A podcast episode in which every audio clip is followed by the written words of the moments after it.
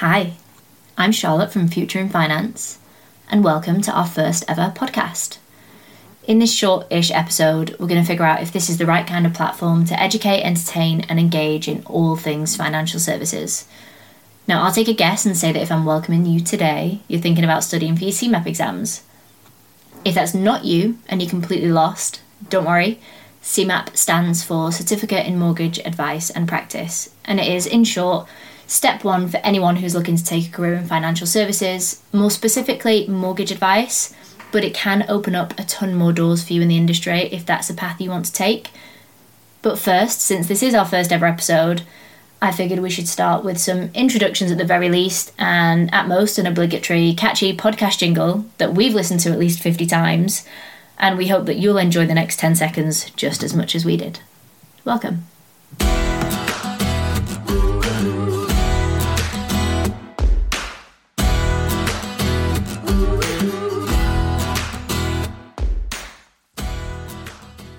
Hello again. If you're still with us, it's great to have you, and time to tell you a little bit more about me.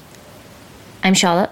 I work in the financial services sector, have done so on and off for about a decade, and in those 10 years, I've noticed the financial services industry as a whole is generally viewed as beige, boring, stuffy, a complete yawn fest, and the thing that will have any and all hinge dates rolling their eyes before your drinks arrive. And yes, I am speaking from experience. Now, hopefully, I'm here to change that.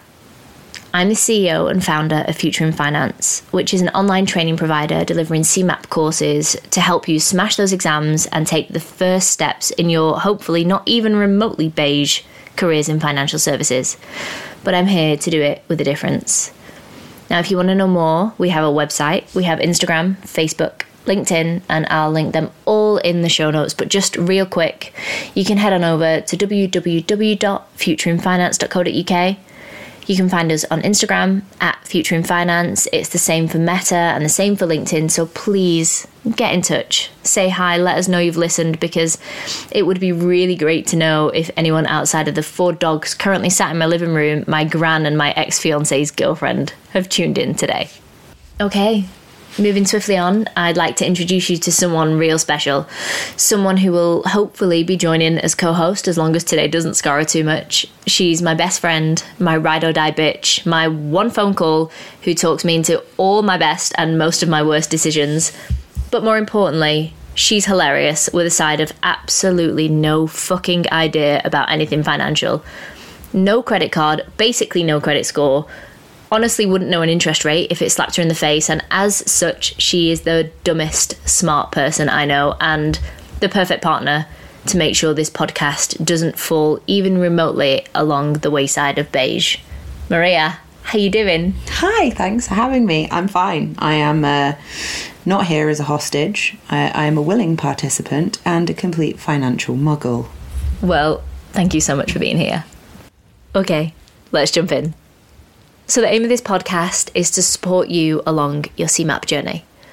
Now, we're going to do this by breaking down the study guides that are sent to you from the London Institute of Banking and Finance whenever you register to sit an exam. We'll talk you through it and we'll give you some real world examples. Now, to qualify as a mortgage advisor, you have to take three exams CeMAP 1, CeMAP 2, and yeah, you guessed it, CeMAP 3. So, let's start at the top. Now, you've got CeMAP 1, Unit 1 entitled An Introduction to the Financial Services Industry. I like how they're breaking us in gently. Now, this topic is beautifully short and hopefully relatively uncomplicated in its context. As this is only a 20 minute podcast, we'll only cover a selection from Unit 1.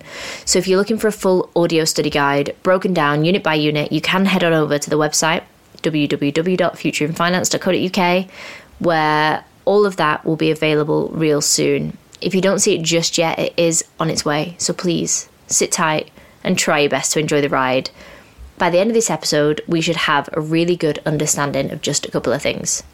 Thing one, intermediation and its role in the financial services industry. And thing two, the role of the Bank of England. But let's take a step back, just for a hot second. So, banks are great, but what about money? What is money? in its simplest form, money is something that we use as a medium of exchange. We use it to buy stuff. In order for money to be acceptable as a medium of exchange, it must have certain properties. So there's four things that you need to remember here. Money must be one, sufficient in quantity, two, generally acceptable to all parties in all transactions, three, divisible into small units, and four, portable. Now, when you think about that, they all sound really obvious, and I know what you're thinking.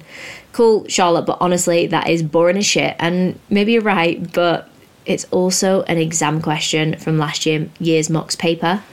So every time I come across something that I've seen as an exam question, I'm going to drop it in here in all its dull, grey, beige glory. And yeah, you can thank me later or right now on social media. It's up to you. But the important thing is to remember that money must retain its exchange value, basically, which means you can keep it now and you can use it to buy stuff later on. Maria, can you tell me what inflation is? What happens when you blow into a balloon? Uh, can you tell me what inflation is in relation to finance? No. Okay, that's fine, don't worry. So, if we look at the London Institute of Banking and Finance's example, which we're going to shorten to LBIF because LBIF. it just takes too long, Yeah. uh, they define it as inflation is known as a sustained increase in the general level of prices of goods and services, which is kind of not anywhere near where you were going with the balloon thing. Cool. Good. A real world example. So, you remember how Freddo's used to be 7p? Yes. Now, if you're listening to this thinking Charlotte Freddos have definitely always been 15p, congratulations. Youth mm. is on your side, and you probably wouldn't be considered a fresh looking middle aged lady like I would in a lineup. But the same can't be said for the rest of us. If you do remember 7p Freddos, because we've seen some shit, man, basically the idea is the prices of stuff just goes up over time. So I think Freddos now are like 25, 30p. They might be even more. Oh, what? And the point is, is that price prices of stuff just goes up. So the theory is that as prices increase, your wage should increase. Because if the price of everything goes up and your wage stays the same, everything's more expensive, you've effectively taken a pay cut. Has anybody let the government know? I was just about to say that's not always what happens. So if you look at doctors, nurses, paramedics, anyone that's striking at the minute, it's because their wages haven't gone up when inflation has gone up. Um, and that's partially down to a number of things, maybe mostly the government. The Tories? Oh, no. How could they ever be at fault?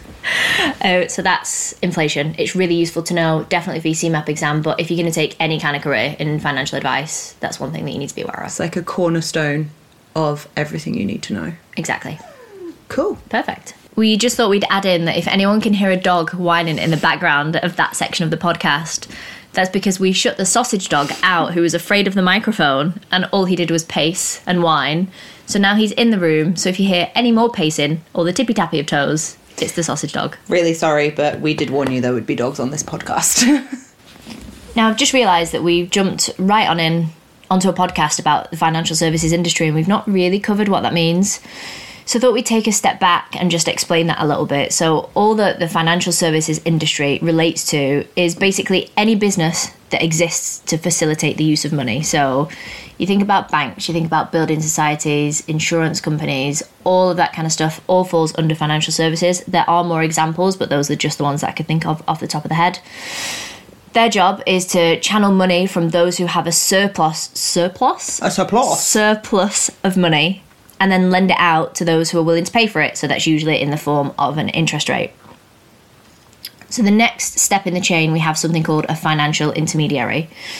Now, simply put, that's a really fancy word for banks, building societies, insurance companies. Their job is to borrow money from bigger institutions and then they will lend it out to people like us or businesses in the forms of loans, mortgages, all that fun, really stressful, grown up adult stuff that we have to deal with. And they make their money by charging us an interest rate on the loan, but they will also get charged interest on the money that they lend. Oh, okay. Which is why banks can go bust because they are also borrowing money Exactly. just from the Big Daddy Bank. Yeah, so their profit margins are the difference in the interest rates to what they charge us and what they are charged from the daddy banks, which is not the same as the bank of mum and dad, just to be clear. Oh, okay. No, cool. Right, got it. So I'm going to drop a really big word. It's a fancy word, kind of, but it's a word that you need to know for the exam, and that word is disintermediation. So all that that means is it's a process of cutting out banks and building societies. Have you ever heard of crowdfunding? Yes. Okay, so that is what disintermediation is. If you can get into the habit of thinking disintermediation means crowdfunding, you will never go wrong. So just kind of replace the words in your brain. But just to explain, if you don't know what crowdfunding is, so let's say Maria wakes up tomorrow and she's had a dream where she invents a reusable cotton bud so that your cotton buds don't end up in the bin every day and go into landfill. And she's convinced that it's going to make her millions, but she doesn't want to go to the bank for a loan because she doesn't like banks or people in suits. So, so instead, she decides to reach out to a group of people and say, Look, if you invest in my product, I'll give you whether that's a share of the business or some of the product, however it is that she wants to sell it.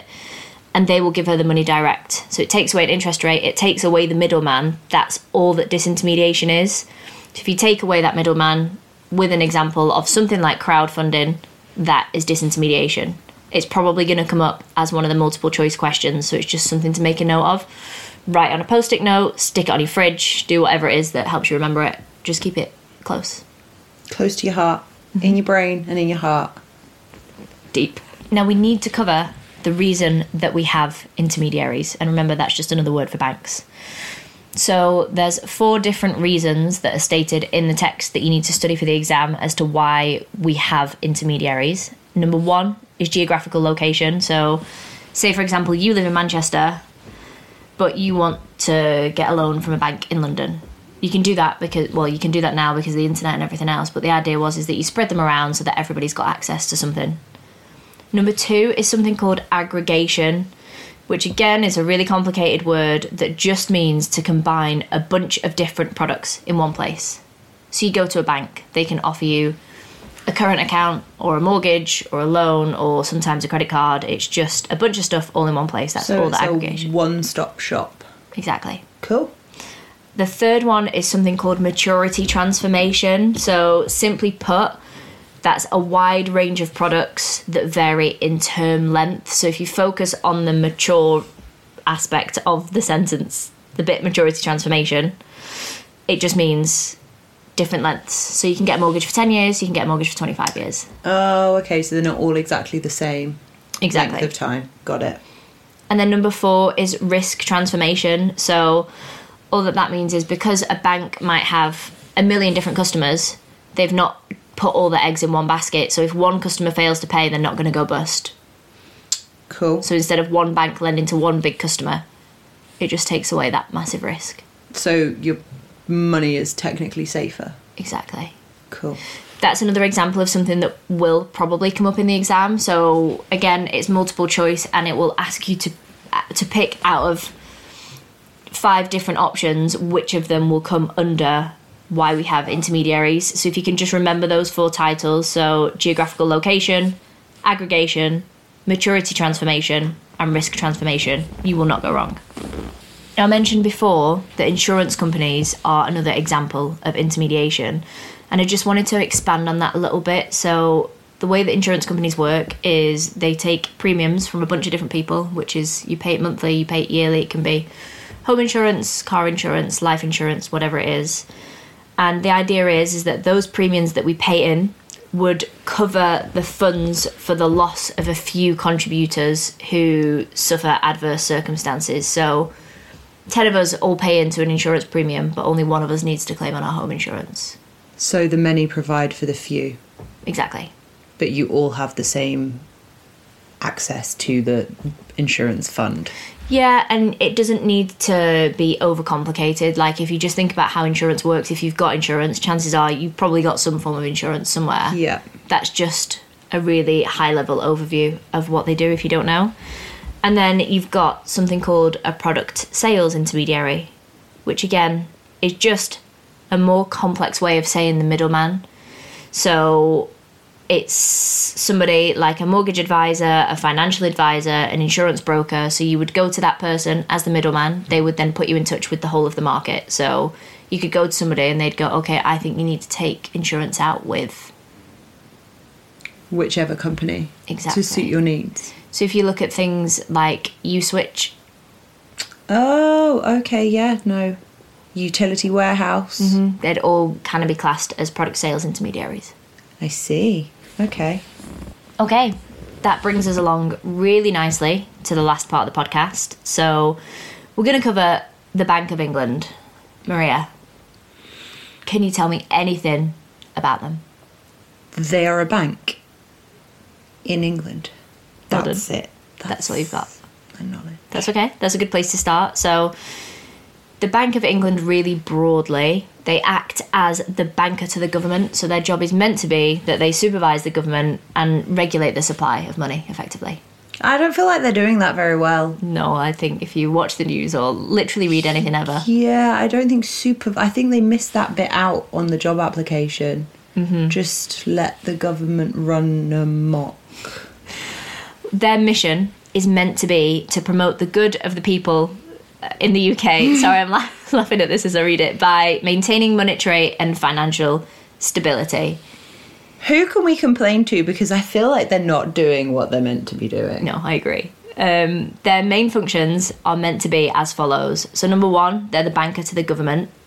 Number two, they're the issuer of banknotes.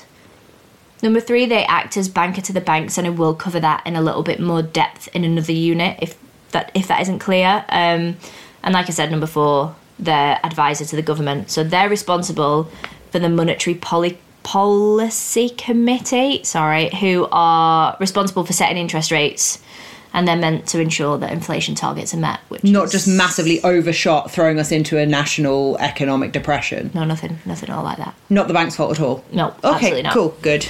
Um, another thing to make note of with the Bank of England is that they manage our foreign exchange. So that kind of means that they manage the gold reserves and foreign currency on behalf of the Treasury.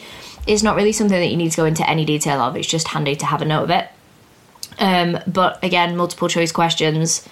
The one that I came across when I did the exam was what do they do? Pick three, and one of them was that they manage the gold reserves and foreign currency on behalf of the Treasury. I specifically remember that being in there. Okay. So keep a note of that. Um, they're known as something called the lender of last resort, and all that that means is that if a bank collapses, they are the ones that are responsible for bailing them out. Oh, I don't know if you remember Northern Rock, everybody queuing outside banks. vaguely. Yeah, so the Bank of England would step in at that point and manage it in some way, however they decide to do that. All good? All make sense? Yep, so far so good. Perfect. And that brings us really nicely, actually, to the end of our first podcast episode.